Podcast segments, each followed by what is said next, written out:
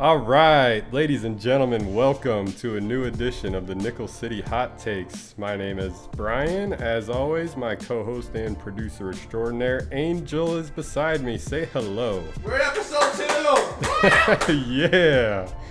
All right, guys, this is an exciting episode. We're going to talk some league news, things happening around the league.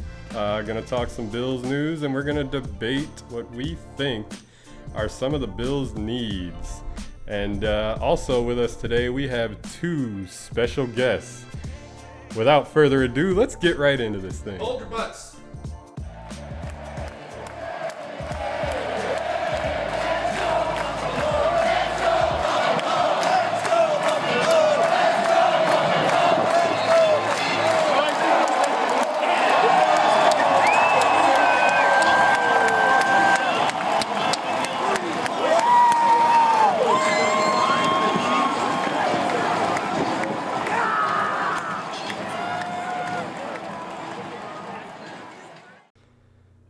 Gentlemen, as you know, one of my goals of this show is to make my love and passion for the Buffalo community so infectious that we bring more fans to our beloved teams.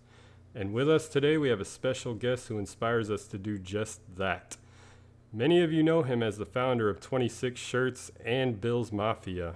If that's not inspiring enough, he's also a great philanthropist who loves the Buffalo community as we do and that's the main reason we asked him to represent 26 Shirts as our Buffalo gem for this episode. Ladies and gentlemen, Del Reid. Yeah, so in terms of what 26 Shirts is, uh, I don't know, you know how familiar those listening would be with it, but it's uh, we sell a different Buffalo themed T-shirt every week now. It used to be every two weeks. 52 divided by 2 is 26. That's where the name came from. Okay. Oh, okay. Now now it's just a now I guess it's just a name. we're not, we've come too far. We're not changing it. So uh, every week we launch a new two-week campaign. So we've always got two campaigns going at a time. One's closing, you know, that week, and one's opening that week. And for every shirt we sell, for the most part, there's a couple exceptions here, but every everything on the website has a give back component to it, a donation component to it. For the most part, though, all of our featured designs, they all donate eight dollars to a uh, a family in the community, you know, or uh, a, nonprofit that's doing good work in the community. Um, and as you mentioned at the outset, we've been doing this for about seven and a half years now, and just this past December, we blew right past a million dollars that we were able to raise and donate, which again is a huge, um, it's very humbling. It, it's a huge thing, we're very proud of it, but it's also very humbling. Um, and so that's kind of who we are, what we do. You know, a lot of our shirts have to do with the local football team, the the local hockey team when they're winning games, or, or at least keeping people interested and engaged, right? Or just the city in general.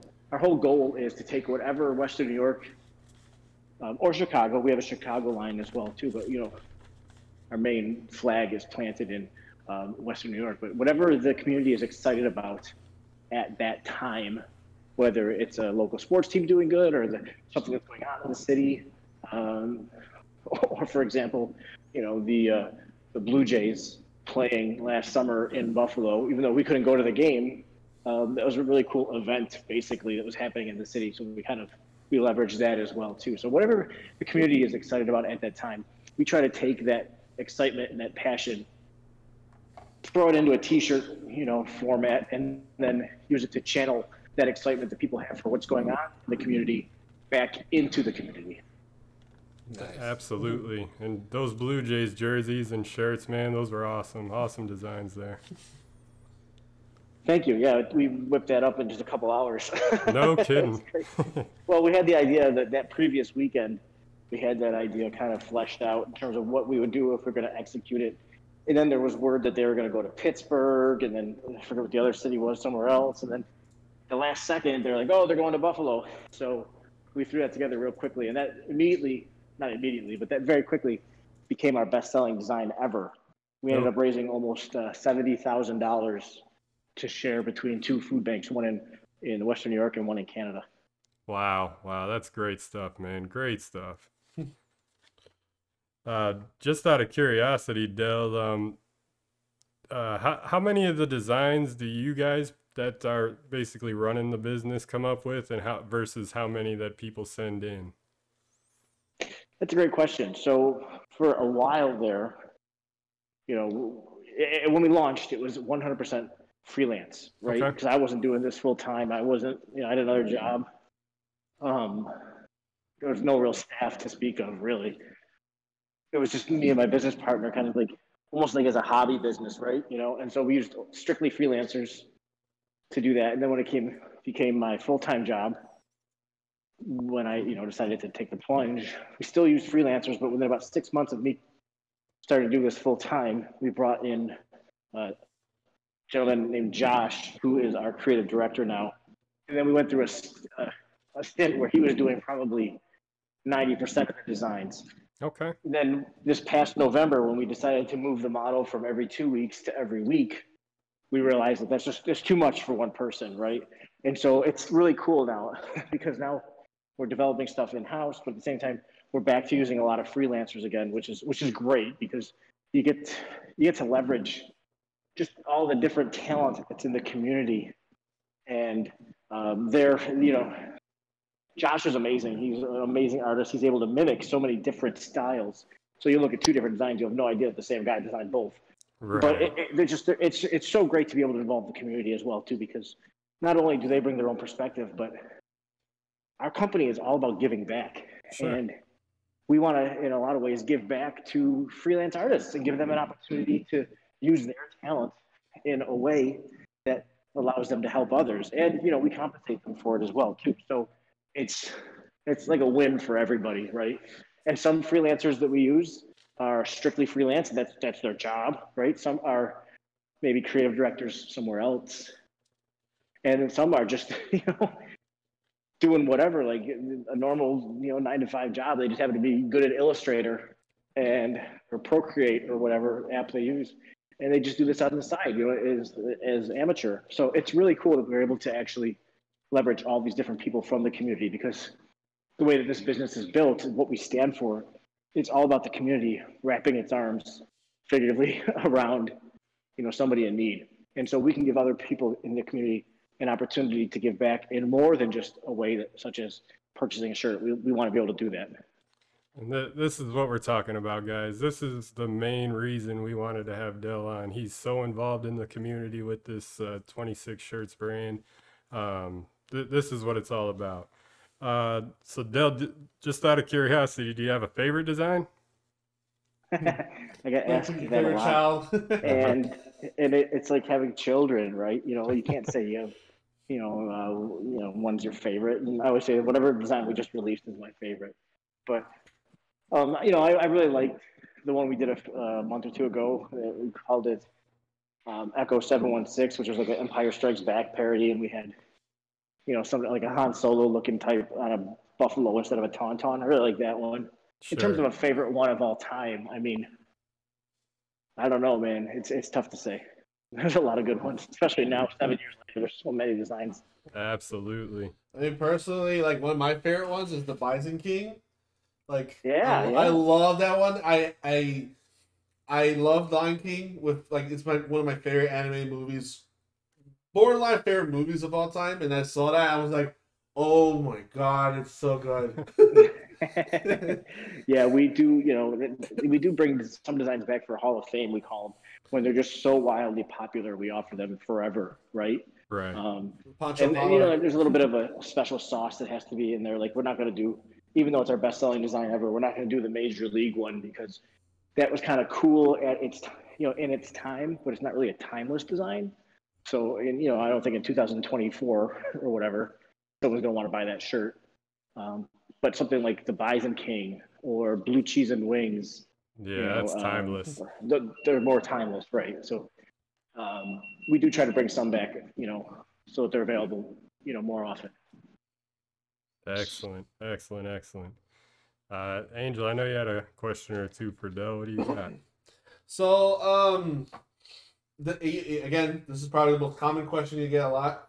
What became of Bills Mafia? Like, what, like, what, like, brought it to like scenario: you're sitting down with your friend, and then out of nowhere, it just popped up, or what's the story behind Bills Mafia? It's a long story and it's like well documented on the internet, so I'll save your listeners some time. But really, the, the short version of it is, um, it was an inside joke between myself and a couple other Bills fans. Literally about ten years ago, I think the first time I used it was April 2011, referencing you know how a bunch of us got blocked by Adam Schefter in November 2010.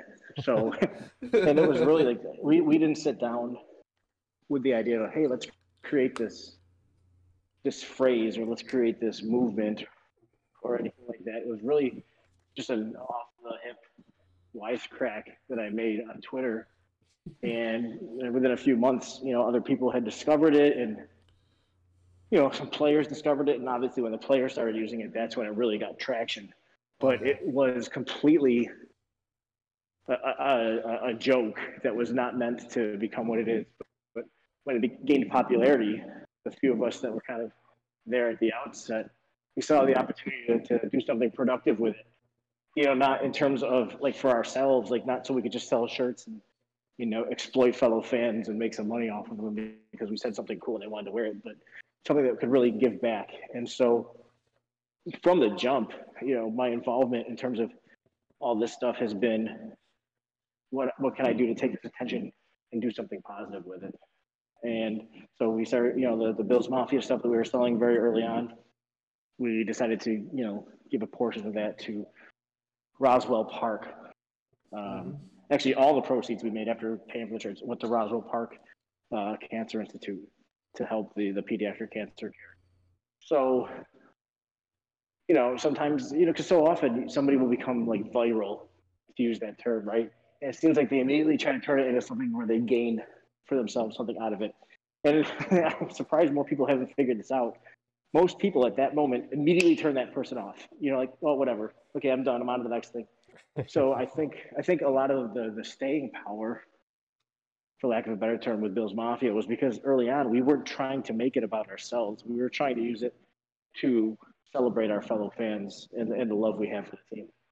And it's it's definitely done that and taken off and you know the whole mafia means family thing it's just another representative of what the community is all about man it, it, it it's funny that you know you started off as a joke and it's turned into something that's so powerful to all of the you know bill's mafia you know yeah it's, it's it's crazy because it like i said because it wasn't planned because it kind of just like all fell in my lap i've tried not to hold on to it too tightly you know and you know and i've tried not like i said again not to make it about me and, and just it's brought a lot of joy to a lot of people. It's given them a banner to kind of celebrate the love we have for the team, even when the team is not doing well.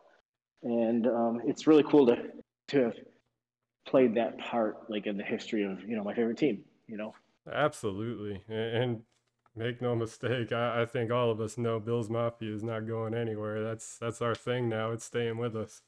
I mean, uh, seems like it. I mean the that's a that's a it was a big deal because uh, what was it last year, early last year, or somewhere around that time when the season started.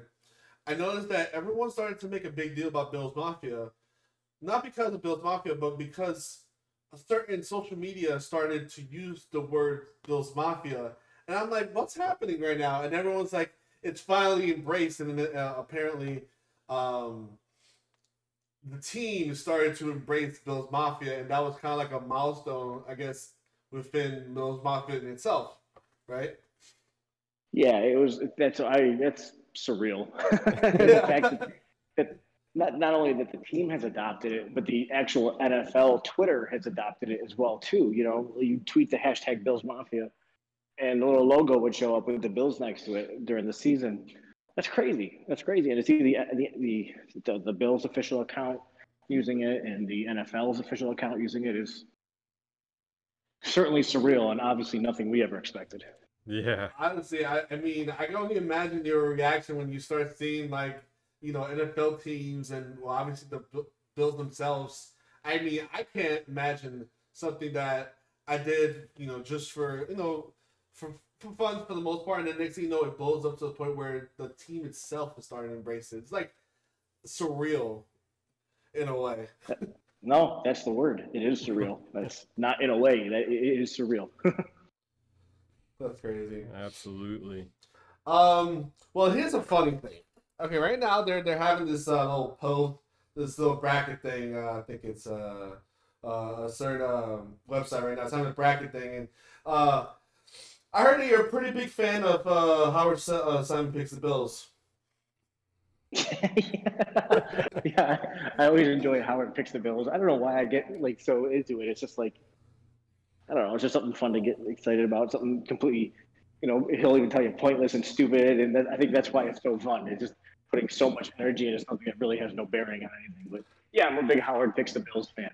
Yeah, I know. It's like almost every time they they have uh the the segment, they always mention it. What does Del think? What does Del think?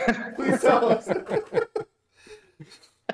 I have no idea how I inserted myself into Howard picks the Bills, but as a big fan, I'll accept it. You know, I'll, I'll be a part of it. yeah, it just it just kind of seems like you know when it the segment is ready to go, everyone stops what they're doing. Tune in WGR. We gotta listen to uh, Howard Simon pick the Bills, and then we either yell at him or surprise. You know. Yeah, I've literally pulled my car over in the morning on the way to the office just so I could listen to it and tweet about it and stuff like that. And then there's some Uh. mornings where it's like it's like 10:30 and I really think, oh my gosh, I missed it. You know, oh no. Yep, yep. I missed this uh. arbitrary choices that this radio host made. Oh my goodness. You know, I don't know. I think it, I think things uh like moments like that kind of bring everyone together, even though it's something silly. And I'm sure he's not exactly happy to do it because you know you know the backlash. But you know, it's just it's just a moment that everyone just sits down and kind of just like listen, and kind of let you know go with it. You know, it, it's it's a funny segment, but I like I like it because it's you know it's I know it's not deeper than what it is, but you know it's uh, it's I, I just love it. And I I know they always mention your name on it, so that's why. I which is weird too. Another surreal thing that okay, you know. Gotta come down from the fun a little bit, Del. Uh, do you got anything that you know that's around town that comes to mind that just uh, brings you pride to be a part of the Buffalo community? Shoot, man. Off, off the top know. of your head. So much. I don't know. Um, really, I, I love the way that this city, this region, whether it's people still living here or expats like yourselves, um, the way that we rally around people in need. I mean, goes by, the you know, Buffalo goes by the term city of good neighbors. And I always say that that is more than just a clever sign that you're going to see driving around the city. It's really a mentality that the Buffalo region has, you know, the Western New York region has in terms of helping folks in need. And uh, th- I think that's what I'm most proud of is you look at how even like things like Bills Mafia, like how it's become known for, you know, donating to Andy Dalton's foundation or whatever foundation is going on at the time to celebrate a win or to, to, you know, prove a point or, anything along those lines. I love the the you know default action has become to just give money to, to people in need. I think that's something to really be proud of. Absolutely, man. And and Canal Side. I think Canal Side is cool. It is Oh, that's awesome. cool. yeah, yeah. If any any of the listeners go to Buffalo, definitely check out Canal Side. But uh, just to kind of touch on what you just said there, Del, um, uh, I talked about this I, I, in the first episode. I went on a little rant about how terrible the Sabres are right now, and I touched on how like these teams like that that they're woven into the fabric of the community. They're part of us. So you see all the star players that you know are in the community, getting involved in the community, and whether that you know motivates other people in the community to do the same thing or not, or whatever it makes us do what we do. That's just also my point of pride too. So I'm glad you said that. Yeah, absolutely. Um, actually, uh, I got I got a question as far as like twenty six shirts. Um, Yeah. my my thing is um, I noticed that in the website itself, um, there's also the um, Chicago and um, are you what is like the I guess the like, like the future of twenty six shirts? Are you planning on doing twenty six shirts? You know, Miami or Or other than that, or you kind of kind of stick with uh, Buffalo for the time being. We talk about that pretty much every day. Yeah, I figured What that. are I we- figured that. what are we doing? Um, I, I'm not sure, to be honest with you. You know, eventually, I mean, this is a model that is proven can work, right?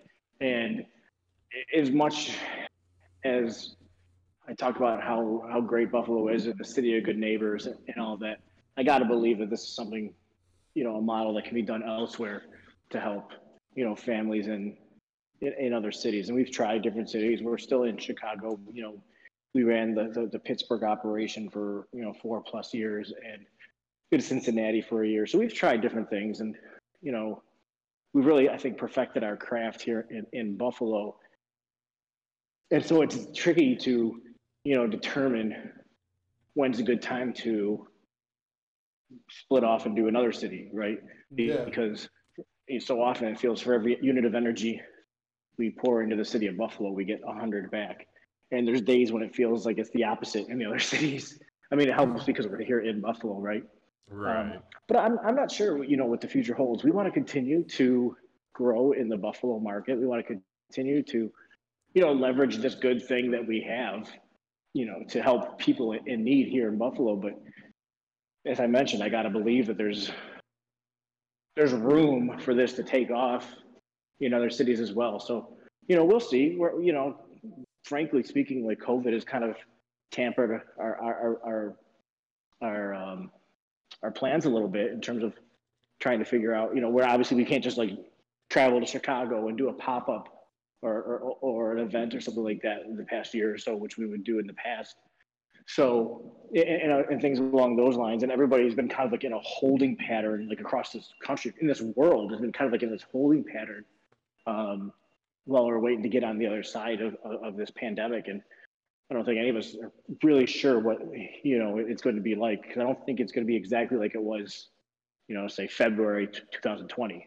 I think Right. it's going to be a little different. So we don't know. We don't know where, that's going. So, um, great questions. I wish I had you know, better answers for you, but you know, there's a lot of things here in Buffalo that we haven't even begun to do yet that we want to do, A- a- and so I think you're going to see us doing more here in the city of Buffalo short term.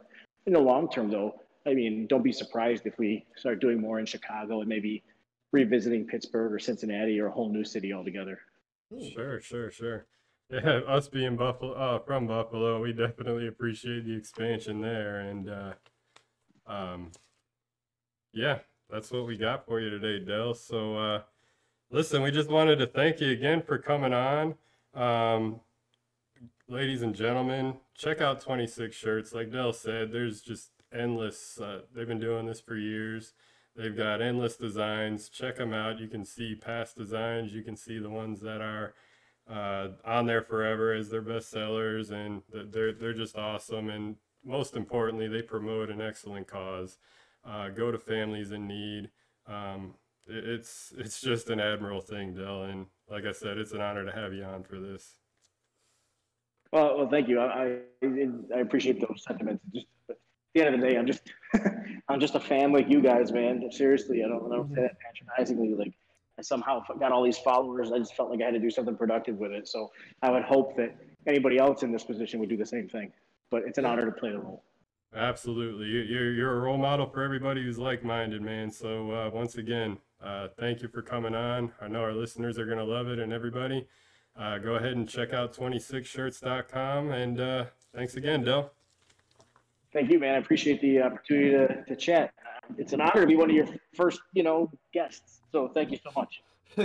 Yeah, we couldn't have thought of a better one. I, I was just blown away when you responded to my email, man. I, I was jumping for joy. like I said, uh, I'm not that big a deal, but I appreciate that gesture. Thank you. Absolutely. All right, guys. What an interview that was, huh? Um, on to our second guest here. He's been like a big brother to me for my whole life. Uh, my Uncle Eric. Say hi to the people. Hey guys. Yeah, we uh, we got a second gem for the uh, episode here since Easter's coming up. My uncle, he's got a uh, a nice restaurant around town he wants to talk about. So go ahead and take it away. So a landmark thing that I thought would be a great idea for you um, to talk about, you know, when Brian had talked about, um, the um you know the nice gem that we have you know where you can do the nature walk i you know that is a great place. I have been there before. Um you know i took my two girls there actually and it is it's very nice uh, location to check out for us uh but i wanted to talk about for um easter season um my mom and dad and i we usually go to a hidden gem that i like to call called the happy swallow um, Okay. Yes, the name is sounds very funny, but it's actually it's in the heart of like Buffalo, you know, east side of Buffalo, kind of not a great area, but um, it's on Sycamore and Titus, and um, especially around Easter time, um, it's a nice place to go for a fish fry. Good portion size. Um, you got to pay with uh, cash though. It's there's no credit card you can pay with, but Okay. I always always talk about how you know it's a great little place to go to if you were looking for a fish fry around Easter time. Sure, sure. Fish fry, that's that's a thing too, you know, around Easter time, everybody's eating their fish, so Exactly. So yeah, like I said, you know, people that you know for Friday fish fry, there's always a almost like a March Madness pool that you see, like what is the best fish fry in in in, Buffalo or whatnot. Um, you- so I'm a homer for always picking uh, the Happy Swallow. I mean, some people will say there's one in Wilson. Um, some will say, you know, oh, this one, this one, but I always like that one. Um, nice people there. Um, the kind of was uh um my mother's uh sister knew the owners of the the restaurant and you know they would go there a couple times you know that and then when i became of age and took them for a treat you know or they vice versa that would be somewhere we would always try to go so i mean if you get a chance to go there or get to go out for a fish fry during lent season um that would be a place that i say would be somewhere to go awesome. Awesome. That's a cool story too. Yeah, guys, uh, check out the Happy Swallow if you're looking for good fish fry. Uh sycamore and titus Sycamore and Titus. Alrighty. Well, there's our second gem of the episode. Um, let's go ahead and jump right into some league news. Um, a couple guys that uh, got picked up by some teams that uh, we didn't get to mention on the last episode. Um, there were a couple rumors about, you know, trying to get Sammy Watkins back to Buffalo. Um, Baltimore ended up signing him. That's, you know, another speedy target for Lamar. Um, Lamar Jackson. Uh, he can be a little bit injury prone, as we know and as the Chiefs know, but um, pairing him up with Hollywood Brown and Watkins on the other side, that could be pretty dangerous if they get them a nice bruiser running back. Um, the biggest one that I think that uh, is gonna make the Giants a little bit scarier is uh, Kenny Golladay. That's the type of wide receiver I think um, he's just gonna help out that young quarterback quite a bit. And just imagining that offense with a healthy Saquon Barkley and him, uh, it's gonna be nice to not have to play the Giants this year. Um, those are my two big ones. Um, Uncle Eric, you got any that you can think of off the top of your head? Not that I could think of really big um that I'm thinking of. Um I mean we did some nice little um secondary moves, you know, to help out. You know, I believe we got an alignment and an offensive lineman. Um not too familiar with who they are if I'm thinking right. Um but I do like the Galloway with the Giants, but the only thing I thought about with that is I don't think the issue is the offense so much with the Giants.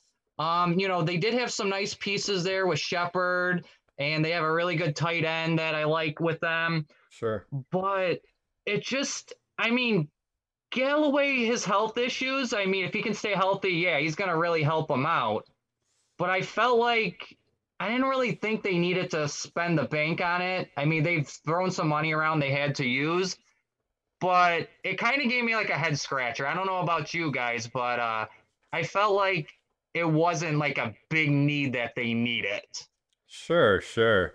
Yeah, the, the the money portion was, you know, kind of a head scratcher too, and you made a heck of a good point on the defense. Um, I'd if I were the Giants GM, I'd be trying to add defense. Started off this morning a few minutes And uh, yeah, Angel, you got anything on the Golladay? I mean, I personally think it's a good it's a good pickup for them. Um, money wise, eh, eh, but you know, it's uh if it helps improve the team, we'll, we'll see. That's that's you know Yeah, that's yeah. up that's up in the air right now to be honest. So we'll kind of see. Like I said, we know his talents, but we just don't know Sure. his talents sure. with that team. As we can tell from uh, you know acquiring certain wide receivers, you know they might shine or might fail in uh, certain offenses. So It's all about building that chemistry too. Mhm. Um, one other big one that I really liked, which makes Indy a really scary team, is uh, bringing Xavier Rhodes to their secondary. Um, as we know, it, it took everything we had to get past them in the playoffs last year, and just adding this dynamic player to their secondary. Um, if Carson Wentz ends up having a really good season, watch out for the Colts. They're they're they're coming for everybody. That brings a good point that I was thinking about was the Colts. For some reason, I don't know why, but I I I'm high on Wentz this year. Just maybe because that offense, even with just uh old man Rivers last year. I mean, bringing Wentz in, I, I feel like he can be like as productive as Rivers is, maybe even a little, you know, younger. Yeah, he's injury prone as well. Sure. But you, you know, I know we were talking about defense there, but that offense didn't really lose much on it either. So I mean, as, if Wentz can be the Wentz that won us, you know, took the team to the Super Bowl, I mean, look out, Indy. You're you bring a good point on that. And real fast to go back to the Watkins one. Sure. Uh I don't know. I mean, yeah, I guess it's a good I I guess a good fit for the Ravens. But again, I may be again being a homer on this. I feel like the Ravens offense is not the issue in a sense. I mean, yeah, I think uh they are a run heavy team, but they have Mhm. some weapons there. But I mean, Watkins is a good, he's not a second receiver, he's not a first receiver anymore. He's a good complement third receiver. So, I mean, it doesn't hurt. Sure. And again, I, I- I mean, going off of those two moves, I mean, that you bring a good point. But the defense, Indy, that was their big thing. They needed some a cornerback, and I think Xavier Rhodes is a good pickup. As you, I agree with you, Brian. Absolutely, absolutely. And just to kind of little bit of a counterpunch to your uh, Baltimore point, um, for the past, I don't know how long, but you, you think Baltimore Ravens, you think defense. And I know they've kind of tapered down, you know, ever since the Ray Lewis and all those years and everything. But it's still one of them defenses that teams play against. And you're like, all right, we got to step our game up as an offense, you know? But, uh, as far as Lamar Jackson, uh, everybody was talking about last year, he doesn't have any targets to throw the ball to. And we're all scratching our heads this year in free agency. Why are they not signing a wide receiver? So, uh, yeah, Angel, you got anything on either of those two? Um, actually, it's piggybacking on what Eric said about um, uh, Wentz with uh with the with Indy. Honestly, the the injury prone thing, I oh not injury prone, the injuries himself, I think it's actually going to kind of help him him being in Indy because if you think about it, when uh, Philip Rivers was was was with Indy, their sack numbers or I'm sorry, allowed sack numbers were actually pretty low. That's a good point. Um, so you know, I think the their offensive line is actually pretty good to protect them, mind you, if they protect them. But I, you know, if they keep the if they keep the you know their the core, at least after the draft, yeah. the, the draft is crazy. So who knows what happens then? But, No, uh, that's an excellent point about Wentz too, because he never had an offensive line in Philly, and he's always running for his life, it seems. So yeah, that that was a good point on that one. Um, but just kind of move on a little bit. Um, one other thing I wanted to talk about here was uh, New England spending. I don't really don't want to get into details on all the players they got. We know they upgraded at tight end and defense and everything. Um, just a little bit of a perspective on how much money these guys have spent. In 1994, Robert Kraft bought the Patriots for 172 million. They've spent almost that in guaranteed money in free agency this year. I get the whole inflation thing, but that's just a ton, a ton of money. And as Bills fans here, we would love to see all that money go to waste. You guys got anything on that? Um, it.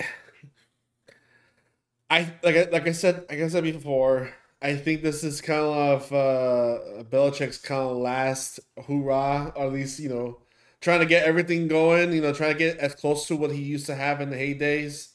Uh, obviously, with the two tight end set and stuff.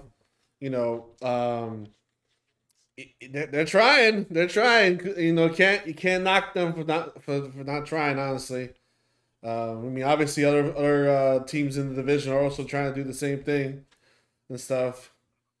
Kind of. Not on that level of spending, but they're trying to. Yeah. Uh, Uncle Eric, you got anything on New England spending?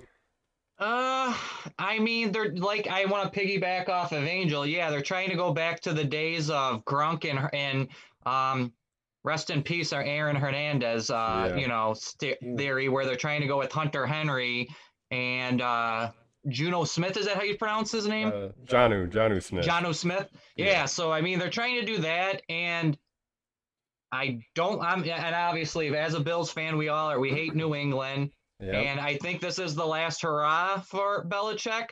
But I don't think they're done. And I know we're gonna get into this, but watch out for the 49ers to get rid of maybe Garoppolo, and he can might have a come a homecoming back to New England to try to rever- resurrect the New England team to try to compete for that division again. Yes, they've made good moves. Don't get me wrong, but I don't think Nes- Nelson Agholor. I mean, yeah, Yeah. Kendrick Bourne, eh. You know, you re-signed your kicker. Okay, great. A kicker's expendable, you know, but James White, nice little piece. But I don't. If they don't make a move, and I don't, if, if they don't draft a quarterback or maybe go for Garoppolo, I don't like Cam at quarterback. I don't think he's gonna do anything better. I think he'll be the same Cam. So Right. Hopefully they do stink again, and we don't have to worry about New England. But Belichick probably has something up his sleeve. Unfortunately, we've seen it in the past. Yeah, he, he, he is a brilliant coach, and they have some of their smaller pieces still around, like Edelman, who's always been a terror to defenses. But yeah, um, yeah, watch out for that team. And I'm glad you mentioned the 49ers here. That's a nice little segue into the uh, Dolphins trade that happened a little bit. What was it, last week? Yep. Angel, I know you got the details all queued up on that. What do you got for us? Oh, Dolphins has been busy. They've been busy, busy, busy people. Okay, so all right, so basically what they did is they traded the third overall pick to um, San Francisco. Oh, actually, they- yeah, Yeah. yeah, San Francisco, and then they went from uh, from that to the twelfth, yeah, to twelfth. Then they traded with uh, Philadelphia from twelve to six. Yep. Um, and that there's also a whole bunch of picks on top of that too. Right. Um, but they acquired a lot of picks. They did, and with that Philly, uh, the Philly trade, they also gave up a uh, next year's first rounder, not this year, but next year. So basically, just to touch on what you were saying, they uh, traded the three to San Francisco for San Francisco's twelve, and they got a twenty-two and a 23 first rounder. Then turned right around and traded that 12 pick they got from San Francisco to Philly for Philly's number six, and then gave Philly a next year's first rounder. Um, who who knows what they're doing? Um, we're, we're gonna get into that a little bit later, but um, you know, it's actually very similar to what we've done with our team. We actually, if you think about it, in the past uh past couple years, you know, before we went into you know this uh, role, you know, uh, we've been trading a lot of picks, and you know, to be honest, I, I don't catch me saying this, but I kind of like it. I kind of like what they're doing because it reminds me of what Brandon Beane has been doing with our, our team. You know, trading picks, trading back, getting more picks, getting more talent, and you know, and I'm I'm okay with it. And, you know, create the competition's a great thing. It's just a matter of what they can be, what they're able to do with those picks. But so far, I like it. Oh yeah, the the Beane model, it's it's look, it's proven to work. We we've been on a steady incline um, over the past couple years. There's gonna be people, you know, copying it. It's gonna happen. Unfortunately, that's going on in our division. But uh, Uncle Eric, you got anything on that? Again, as a Bills fan, we don't like New England. We don't like Miami. We, you know, Jets, uh, they're a laughing stock. Uh, on a side note, uh, shout out to my mother, who's a big Jets fan, who we love to give her a hard time when the Jets stink. Um, but anyway, um, you, on to Miami. Uh, I, I, I can't say enough positive about what they're doing. I do not do not like Tua. I do not like him as a quarterback. Something about, and I am, I'm not against lefties, but lefties we have seen in the past, how many have really been successful in the league? But they have the capital. If Tua doesn't work out, I don't think they're going to take um a quarterback with their you know two picks they have in the first round. I'm going to be very honest. Um, we'll get into maybe draft, you know, mock drafts or something down the road, or we can talk about that in a little while. Sure. But I really, really like what they're doing. And when they had, um, what's the the offensive tackle? I'm sorry, I'm drawing a blank. Uh, that they got um, traded to Houston. Oh, Laremy Tunsil. Tunsil. How do you, the guy who was, uh, you know, a question of mark coming into the draft that year, where they, oh, he was marijuana or you know a troublemaker, and Right. you trade him for basically four picks, you know, out of out of town, you know, and making all this capital now. You almost wonder. Can they really screw it up? Can they be the Cleveland Browns and screw up with all that capital? I don't think so. I think you're going to see a Miami team that's going to be around for a while. As much as it you hate to say it, that's Sure. what I feel. I mean, I think they did a hell of a job. Well, the thing the thing is, um, it's like I, as much as it, it would be great to have like years of dominance, it's fun to have competition. I know it sounds it sounds very you know uh, no I want to just destroy everyone and just get Super Bowls and like, look, but it's also fun to have competition. What was not fun going against New England is having New England going against teams that are incapable of doing anything. Basically, Right. we were just laughing stocks. We were a laughing stock division. We want to be a division like the AFC West, where everyone's afraid of coming to us. We set the Jets, but still, you know, i i you know, we, we have what we have, and I, I don't want to be a division that's like a pushover. Oh, one team is good and everyone else sucks, type of thing. You know, I, I don't like that. It's not fun. Right, right, right. Yeah. Um. Speaking That's a good s- point. I didn't mean to jump in, Angel. Yeah, you're absolutely right with that. How many years did Brady? Uh, yeah, we, we hate saying his name. How Yeah. many years did Brady just, you know, come to Buffalo or, or we go to them and he just dominated us? And you bring a good point about the AFC West, you know, that division is an awesome division to watch. As much as the teams are in there, every year it seems like someone's winning a different. I mean, yeah, Kansas City's been dominant lately, but in the past, you see like, oh, the Raiders are the only team that can beat Kansas City, you know, because it's a division game or whatnot. And it's not, and you know, and then you have Denver there, you know, could be a wild card team, but they were dominant for a while. So Yeah. you want to have that consistency and bring back the Bills, Miami, you know, um, what is the words we want to call it? You know, rivalry. Uh, rivalry. Yes, exactly. That rivalry. Bryan Cox flipping the finger at us in the in you know at the Ralph. You know, yeah. it's a it's it's a great rival. Let's bring it back instead of being like, oh, we're playing New England, playing the Jets. Let's get a rivalry again. They don't have too many of these in the NFL these days. You know, if you if you think about it, sit back. How many teams are really a rivalry team? You know, these days.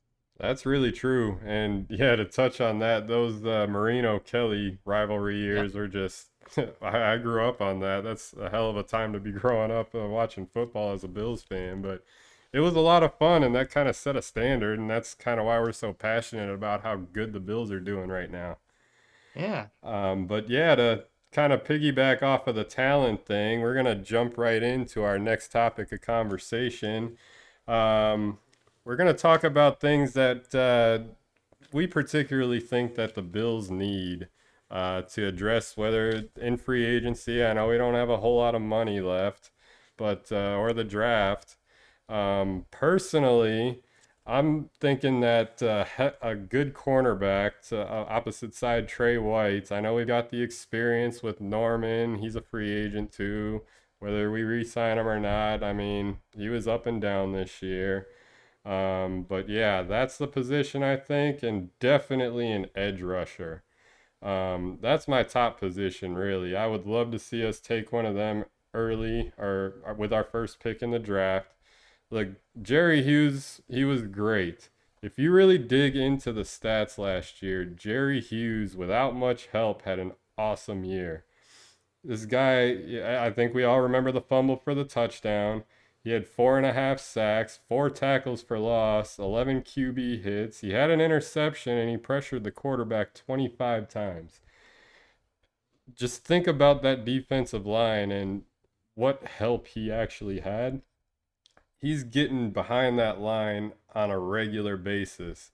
Just give us one other guy to be afraid about on the other side and I'm telling you, we're gonna get to the quarterback more, and that's that's my type of game. That's like that's the Bills that I love to watch. Is that awesome defense? I mean, don't get me wrong. The the, the Josh Allen lighting up the scoreboard thing, it, it's never gonna get old. Um, but th- th- these were the Bills teams that I loved watching the defense just dominate. Also, um, you guys, what what do, what do you think? What are the positions that you think we need to add? Uncle Eric, you go ahead and go first. Yeah, um, I want to point out a, a, a, a thing that I did some research on. Last ten years, the Bills drafts. Uh, team game. How many times do you think the Bills took a offense versus a defense? So the last ten drafts. Can you give me true. a figure? You guys think? That's that's a tough one. I know it leans heavily on the other side. Mm-hmm. Offense versus defense. Are you meaning with the first pick or overall? With the first pick in in in in the when their first round pick, the Bills, the last oh. ten years, how many oh. offensive players versus defense? Oh, it's it's it's a huge lot. It's definitely say, lopsided. I'm gonna say maybe two offense and eight defense. Angel. Um. Okay, so there was Sammy Watkins and Josh Allen. So two. I'll jump in here. So you guys are kind of. It's actually pretty even. Okay. Oh, There's been four offensive players and six defense. So let's think about this. If you go back to 2010, we took Spiller.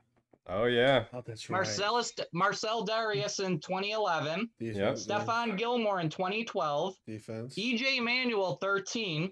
Forgot about EJ. EJ. yeah. We had Watkins in 14.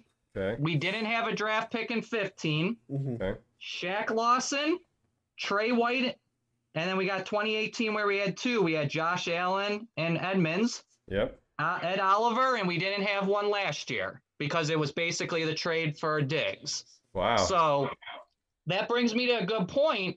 We really only had drafted two cornerbacks, and I believe that is a good need that we could go for. I do agree on that. But in defensive end, yes, that's a good one. You're absolutely we need another edge rusher with uh um Hughes. That is definitely key. Which mm-hmm. brings me back to 2014. Okay. Okay. Man, if we would have had Aaron Donald that year and we didn't make that trade for Sammy Watkins, huh, if yeah. we would have had Aaron Donald, we could have stayed at where we were. In 2014, we had the ninth overall pick. Yep. And we traded that pick to Cleveland for the fourth and obviously a little extra capital. We nine at nine, Donald Barr and Odell Beckham were all there. and we took Watkins. Yes. Would have this changed around everything, you know, these years now? Absolutely. You know, Donald, where he is now, also, we can go with Khalil Mack's name. You know, oh, we yeah. could have had him that year. He was right there with us. We could have drafted him then. Don't, don't get me yeah. started with Khalil Mack. Yep. so, oh, but edge rusher and cornerback. But here's where I want to go. I want to throw a little curveball, Brian. Sure, go ahead. An angel. Mm-hmm. I want to go running back. I know okay. you kind of were a little hesitant when we initially talked when I, I texted you the, the one day. Yep. I want the guy from Clemson or I want, which is um Athene, if I'm yeah. saying his name right. Travis Etienne. Yes. I don't know if he'll fall to us or there's Najee Harris. Either one of those guys. I know we have Breida. I know we have um, you know, the the pieces we have right now. But I think we need and I hate to bring him back into our story. I think we need a Lynch kind of type again. I think we need a a bruiser. We might have that right now, but I don't think he's a home run bruiser like one of these two guys that we could get if sure. he falls. But that's just where I'm leaning towards a running back personally. The other yeah. pieces, you're absolutely right. Mm-hmm. Yeah, I'm in the same boat as you, Eric. Um, honestly, it's uh, I've been, I've been, it's a two, it's a two on one thing against Brian. Brian doesn't think that we need a running back. It's okay. We don't need a running back, Right. but would it be nice to have one? Look at the teams, other teams. Look at, I mean, they have their running backs. They have a uh, to have more threats is never a bad thing. So that's that's why I'm saying is to have one of those fresh fresh off of the draft, have them for four years without worrying about cap. Because the thing is, um, when it comes to uh, uh, Kansas City, soon enough they're gonna have to pay. You know, so you know, with us, at least if we can draft one, have a good one for uh, you know a couple years, we can at least you know uh, maybe even uh, get that one hurdle out of the way. Besides tight end, of course. Well, yeah, there, there's tight end, but I just gotta rebut a little bit to both of you guys here and make my case for the reason we don't need a running back. And to to give you guys props, um, I touched on this a little bit in the last episode when I was high on Tennessee because I I do love a good running back. Uh, Derrick Henry's just a fun, bruising, beat you up running back to watch. And I made the point also that having somebody like that will put fear into um, linebackers and defensive line, make them a little bit more uh, hesitant and give the quarterback some more time. Um, I truly believe that uh, Zach Moss can turn into that. Now, Moss and Singletary, they don't, they, they didn't, coming out of college, they didn't have the same like star power that Etienne and Najee Harris have. Um, neither one of them came out of the ACC or SEC. Um, so it's obvious that these two guys are playing against closer to pro level talented defenses than our guys are currently. But I, I believe that we've got a good coaching system to help these kids grow. And let, to give you guys props, yes, it'd be awesome to have one of them. But I'm just thinking if we can get a cornerback like if we can draft a cornerback that's like Trey White, I just feel like that adds a little bit more value at the time than a running back need would. True. But I, I do have one other point that I want to bring up on that. Yeah. And time of possession. Okay. That's where I think with time of possession, too many times, I mean, we had an awesome year, don't get me wrong. But how many games did we feel like we had to keep throwing the ball when we should have been putting the ball in our running back's hand and trying to get even those four, five yard runs, killing the clock a little bit, not being like the old Bills fans where we're like, are we going to pull it out? Are we going to, you know, are we we're, we're, we're holding on for dear life? Are we going to pull this one out? Are we going to hold on? You know, I mean, we didn't have that as much in the like this past year, but I feel like having a run on, uh, put the ball right through the gut of the you know the offensive line, run down their throats, and kill that time, so where we can win a game seven to six or something. Yeah, that's old school football, you know that I, we grew up on, you know, in that, but. Yeah. I think that's going to be huge too down the road. You want to win those close games, you know, you too. You don't want to just be in blowouts all the time. And that's just me personally. That when I think time of possession comes in with like a running back, and but you're absolutely right. Don't get me wrong.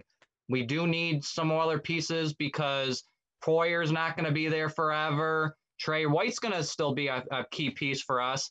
But again, you know, you know, Angels buddy Hyde, you know, you know, how long are we going to have those two pieces together too? So you absolutely want to get some more depth on that too. You know, Levi Wallace is a nice compliment, but again, you're you're I do agree with cornerback is definitely a piece that we could go if we didn't go running back. But that's where my homer pick and running back is going first. Sure, sure. And, and you make an excellent point on the time of possession. Uh, don't get me wrong, these games were crazy exciting this year, especially Mhm. some of the close ones. Like the game that keeps playing over in my head is the kind of comeback against the Rams. Okay, Um, yeah. that it was just you know you you make the perfect point for that game in particular if we had a running back to just crush their defense's soul and just run the clock out on them it wouldn't have even come to that point. It wouldn't have been that close. But there's that excitement factor too. But um, yeah, that's that's an excellent point on the time of possession. Um, I just wanted to touch on a couple of uh, draft picks too. And before I get into that, um, guys, any of the listeners, if you got any input on any of the things we're talking about here, just feel free to comment, chime in. Um, we'll shout you out. We'll, we'll we'll talk about it on our next episode. Um, but uh, if uh, there's any fans out there that are they've got their draft pick in mind, they've got their guy, they're gonna be upset if we don't get them with the first pick. Just hear me out and listen to these guys. All right, so on the edge, check out Carlos Basham Jr. out of Wake Forest. Do yourself a favor and look at this kid's highlights. I mean, explosive off the line. He's just like, he plays like a younger version of Jerry Hughes. So imagine in an offensive line just trying to compete with that. Um, that's a pick that gets me really excited. Um, at uh, cornerback, uh, he he had a little bit of an injury issue his freshman year. Uh, bounced back pretty good out of UCF. Aaron Robinson. What, what, what I'm liking out of uh, uh, out of a cornerback is speed and length. This kid's got it, and he's he's a ball hawk too. Um, he's got good IQ. He's got good vision for the field. Just you, you look at the kid's highlights, and he's just on it. He's got that high IQ. And as we know, um, the Bills don't just draft for talent, they draft character players. And the people that I'm uh, talking about here, um, the first two, anyways, they, they, they've got that character. So that's always a great thing to have. They're going to have that buy in, they're going to fit the Buffalo culture, they're going to feel at home. Um, the other one, uh, I don't think he's going to last to us, but Asante Samuel Jr. out of FSU. Uh, if you want a long highlight reel of plays, just check him out. And, and FSU didn't really have a good year, but anytime that anybody dared to throw it his way, like we always talk about how if you throw it near Trey White, the guy's not going to catch it. Nine times out of ten, it's it's an incompletion or something else happens that's what we would get out of Asante Samuel Jr. He's got the bloodline. We all know how his dad played in New England and all that. Um, yeah, uh, hopefully he lasts. If he does, I would love to have him. You guys got any uh, names that you're looking at outside of Najee Harris and Travis Etienne? Um, yeah, I got a couple here. Um, I was looking over some mock drafts and everything, and you did put a, a Samuel. Um, definitely cornerback. Um, that's one that I think we could target. Also, Greg Newsome the second, um, another cornerback. If he can fall to us here, I think that's a great pick for us for a cornerback. Um, maybe like more so a second round pick or whatever. And I'm seeing in some in some drafts too, uh, mock drafts. Uh, Eric Stokes out of Georgia, cornerback. Yeah. Um, but I did want want to point out one other thing here too, um, because we were kind of talking about cornerback and I and like running back. Mm-hmm. I seen this on CBSSports.com, um, a mock seven round draft pick uh, round for the Bills. What would you think if this was the names of the players that the Bills drafted and it fell like this to us? Okay. So we got the running back from Clemson, Athene, with okay. the number one our first round at 30, right? We draft 30, right? Yep. Yep. Then we came back with Eric Stokes, cornerback out of Georgia, Josh Palmer, a receiver out of Tennessee. Okay. Um, then we have Sadarius um, Hutcherson um, from South Carolina, offensive guard. And then we have an edge rusher um, out of Notre Dame. And then we have Jonathan Marshall, defensive lineman out of um, Arkansas. So, I mean, if you had those seven guys and you look at what needs the Bills really need, we don't need a lot. Sure. But I think that would be a good seven round mock draft, you know, to cover needs in that. How do you guys feel about that? Yeah. Um, you, you I gave you guys my piece on uh, taking a running back first. Um, yep. But uh, it, it's a solid uh, seven round draft. Uh, we're addressing a little bit of depth on the offensive line, as you said, and uh, that, that's another smaller area that I think would help out a running back if we did bring one in. Um, we're, we're, built to pass protect. Um, having some good run stuffers would help. Um, but yeah, overall, I think it's a solid seven round angel. Um, I don't really. Um, unfortunately, I'm not um much of a college football player or watcher. um, but um, as far as like needs, if they if they could be addressed, they take a shot on a tight end somewhere. Okay. You know, it's uh, we didn't really address it too much, and uh, I'm still worried about going into the season what we have right now. Um, so I, I don't know, take a shot on a, on a tight end somewhere. I'm not saying first round, second round, but you know, maybe third round or below. Yeah. Um, just to see big dude. I'm talking about, you know, colossal type of guy. And, we, we kind of touched on tight end a little bit in the last episode. I was getting all gushy about Jacob Hollister because Josh Allen played with him in college and all that. Um, and I, I'm not, everybody that knows me knows I'm not a Dawson Knox fan at all. Um, zero faith in him. I don't like any receiver's job is to catch the ball. As much as that kid drops it, uh, having eh, like you said going out and grabbing a tight end that has hands at least. I, I don't even care if they're big. This kid from kyle pitts he's a skinny he's a skinny dude but he's got speed he's got hands. Obviously he's not going to drop anywhere near to us but um, just having a tight end with some hands that's that's a heck of a good point. and uh, uh, to touch on what uncle eric was saying earlier about the seven round mock i think you said uh, we would be taking a wide receiver in the third round Yeah, out of Tennessee, Josh Palmer. Okay. I think I can remember a couple of games that he played in, not vividly. Um, there, there, there's one of the kids that we drafted also. Um, I th- it was either last year or the year before, um, out of Oklahoma State, Isaiah Hodgins. Um, He was ju- getting just about as much hype as. Uh, now I'm drawing a blank. Who, who's our uh, number three wide receiver now? Beasley? Uh, the the taller one, number thirteen. Oh, uh, Emmanuel Sanders? No, um, he's the, he was a rookie last year. He made all oh, those rookie. Oh, um, those awesome catches. oh, Ga- uh, Gabriel Davis. Gabe Davis. He came in Yeah. with Gabe Davis, and coming out of the draft, he was just Hodgins was getting just about as much hype. Um, Da- Davis had you know the highlight reels and everything, but Ho- Hodgins had the the speed and versatility and route running and all that stuff. Uh, why he didn't make it onto the active roster this year? Maybe we just had too much depth, but um, us getting McKenzie back, just seeing a player with that kind of versatility lining up with McKenzie and Emmanuel Sanders. Um, we're, we're, we're crowded as it is, um, but I, I'm excited about him. Um, yeah, Angel, I look like you got something over there.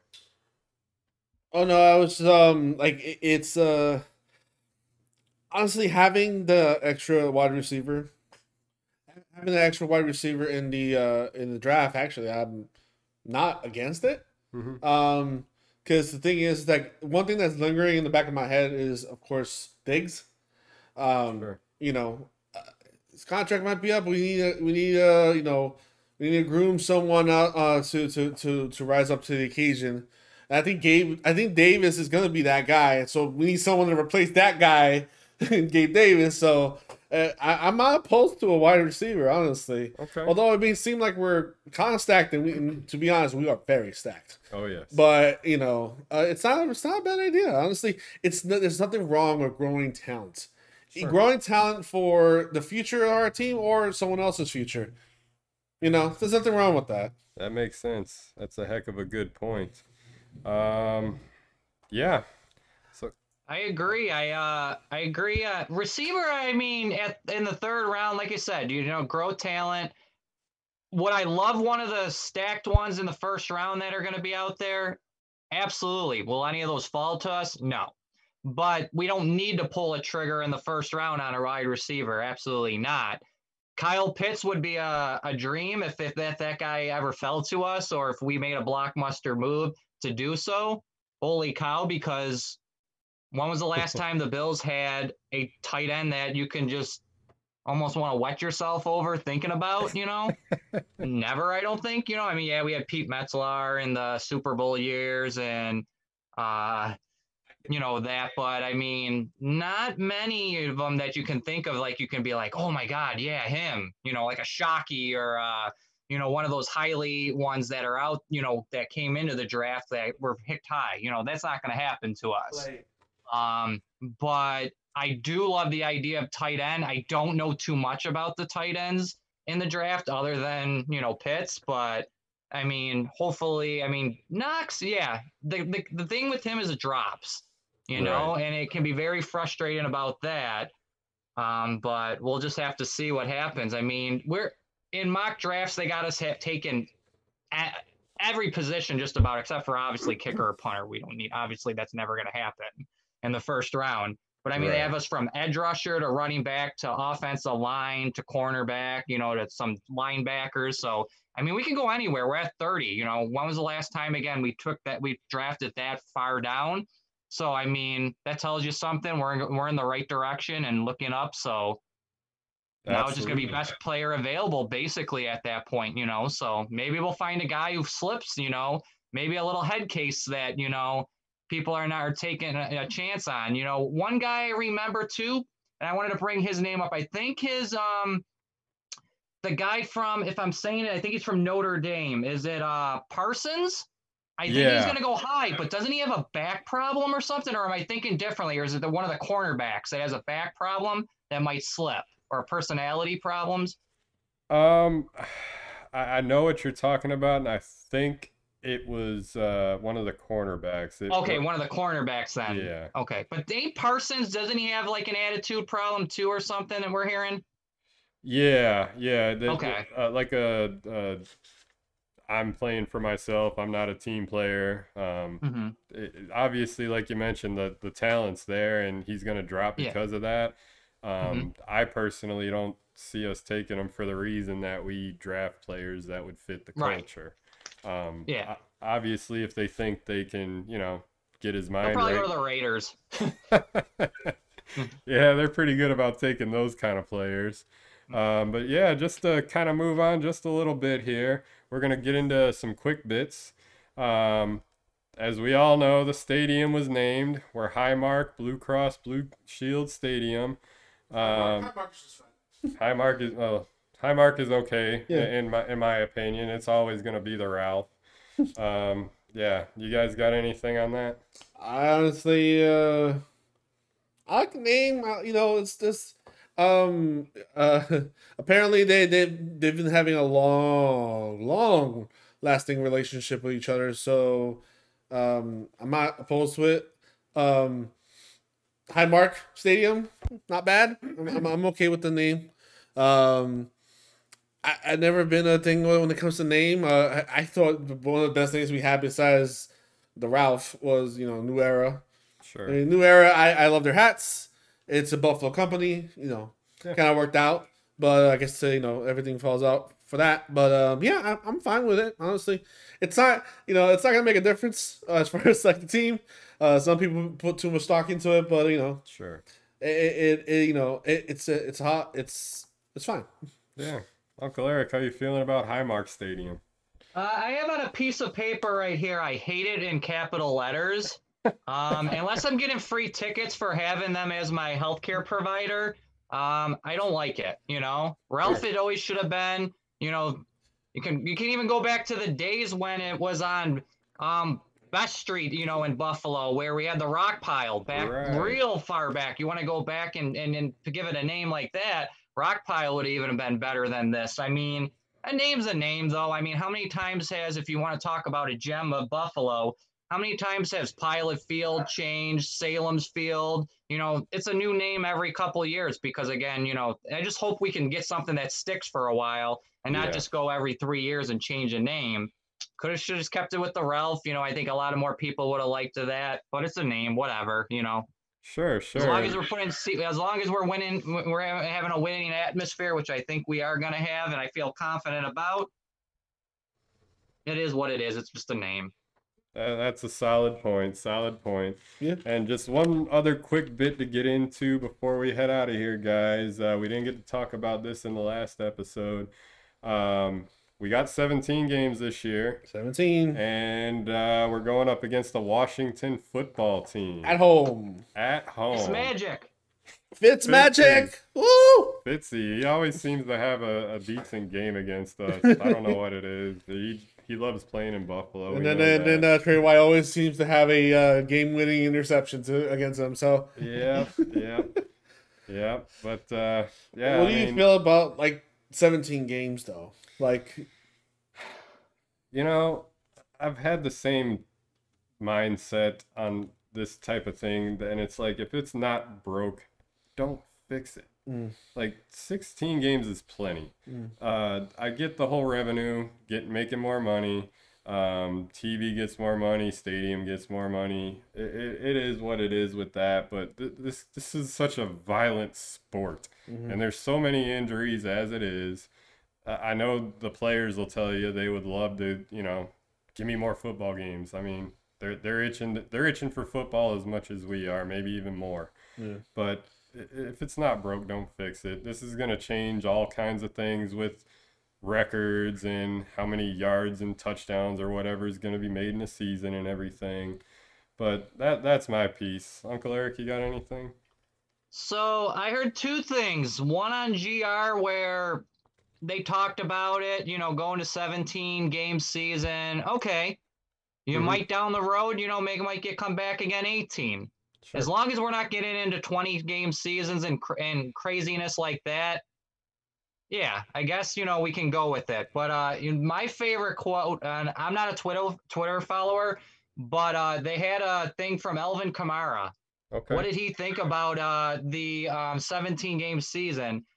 Um, he had a lot of um, words that they couldn't um, say on you know the station and everything, but he was not a, a, um, happy with it. Let's just say. I mean, it's a definite a big toll on people's bodies and you know and professional football players on it. So I mean, yeah, hopefully we get you know less preseason games because they're meaningless anyway. Sure. But I can do another. I can do another game season. You know, have 17 games, but I think that's it. I don't think you need to go to 18. You need to go to 19.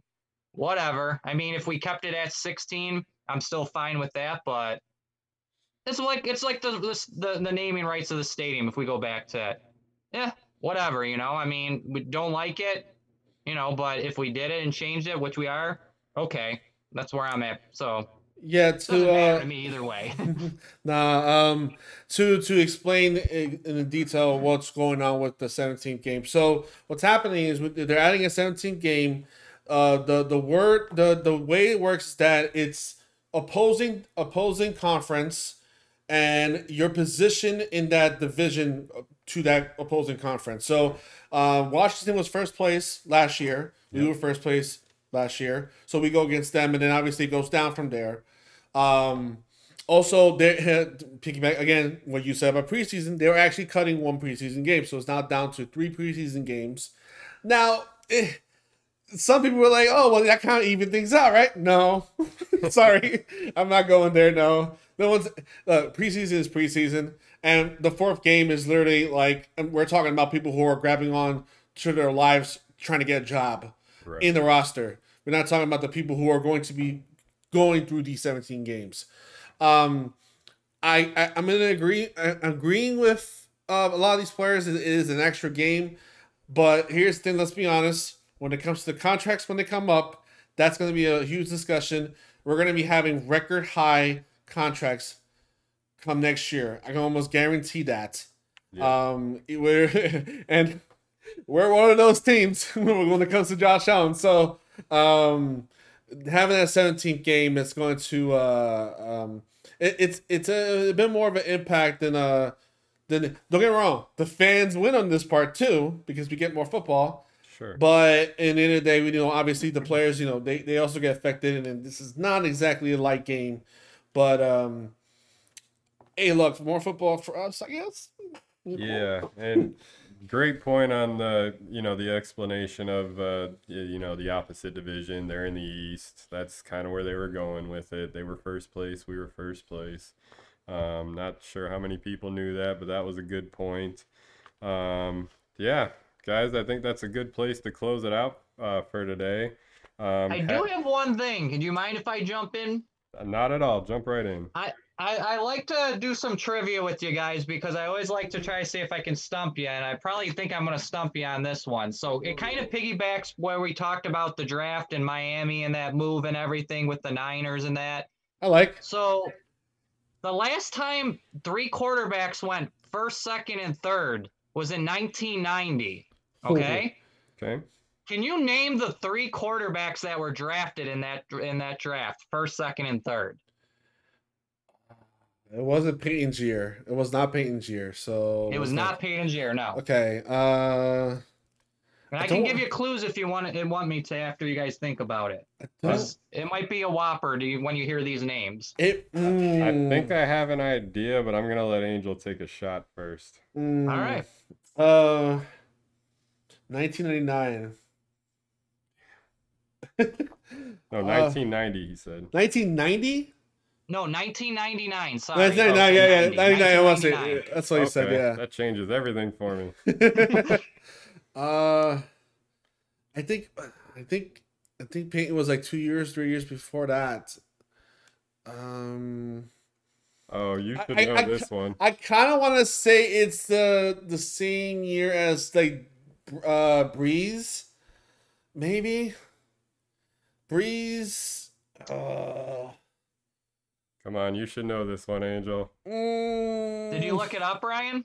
Uh, I just know who the first overall pick was. I, I think I know who the second was, but I definitely know the first. All right. It's not. good. It's Let not Tim you're gonna- Couch. Say that? it's not Tim What? Couch. It was Tim Couch. Was it, It was not? Tim Couch, yes. Yes. Yep. All right, so I'm going to give you a couple little clues. So, yes, Cleveland had the first pick and they took Tim Couch. Yes. And I'll give you the other two teams to maybe help you out, you know, because Okay. uh, the Eagles had the second pick and Cincinnati had the third pick. All right. So the Eagles definitely took Donovan McNabb in that draft. That is correct. Okay. And you said Cincinnati, right? Correct. I know this one too. He's a speedy guy, wasn't he? If I could remember his plan, I would say probably yes. Hmm. I like these quizzes. You know, I'm trying to think back to the the the Bengals quarterbacks. I'm I'm gonna go I'm gonna go random. I don't know if I'm gonna get it. I'm gonna say Akili Smith. That is absolutely correct. nice. All right. Now think about that. The only quarterback out of the, the top three right there that panned out was McNabb. Yep. That was Mhm. also the year Don, Daunte Culpepper. So he had a good career somewhat, you know. Oh, So he was drafted. He was, I believe, 11th that year. And then Oh. also in that draft, which was a terrible draft, by the way, I think it was one of the worst draft years. Um, was his name not Luke McCown? One of the McCown brothers uh, McCown. was drafted there too. I was gonna say didn't that. I was gonna say either. that. You know, Right, right. you did have Edgerrin James in that draft. I mean, that was a you know a nice little um, running back that was out there then. But it was I looked at names and I'm looking down and I was talking to my dad. I'm like, wow, this was a bad draft. And I mean, there's not many Hall of Famers from that draft. So No, yeah, the number two got it with Donovan McNabb there, and like you said, Culpepper was in that draft. I didn't know that either. Yeah, Uh, so I mean, it was just I bring that point up because we could see that again since 1990, three quarterbacks going one, two, and three with. You Very got, you know, pretty obvious that uh, Jacksonville's probably going to take Lawrence. yeah, The Jets could be interesting. They could take a quarterback there. They can try to move down, get some capital, and then someone try to go for a quarterback. And then the Niners, I'm pretty sure, are going to take a quarterback too. So it could happen. And if that's the case, we'll see if they can compare to that 99 draft. Hopefully, it's not as bad, you know? yeah, yeah. No, that's an awesome point. I mean, obviously, we hope it's bad for the Jets. Um, yes. But uh, yeah, that that's that's a that's a cool little tip, cool little trivia tie into what's going on in this year's draft. See now, I see like now we're a gonna lot. have to make this a thing every time you come to the show. You have to come up with, with some uh, quiz for us. I can absolutely do that for you guys.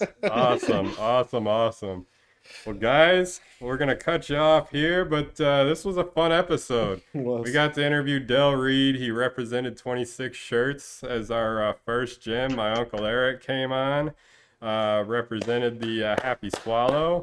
Go and check it out for some good fish fry on Easter, guys.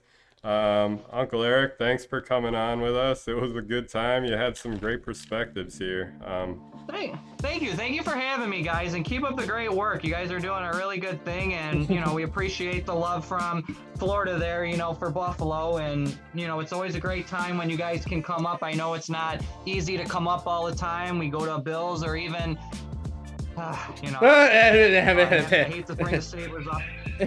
Yeah, but you know when we go, we support the Buffalo teams, and it's great to you know you guys are doing this and keep up the great work. And uh, I'm just very proud of you guys, and thank you for having me. And anytime you need my perspective or want to you know have me on, I'm always available for you guys. So thank you again. Absolutely. Absolutely. anytime. Anytime. All right, guys. Well, for Angel, it's Brian here once again. Thanks for uh, listening. We'll see you next time. Don't forget to leave a like, comment, share, please. Gives us a lot of uh, um, engagement, and of course, we'll see you next time.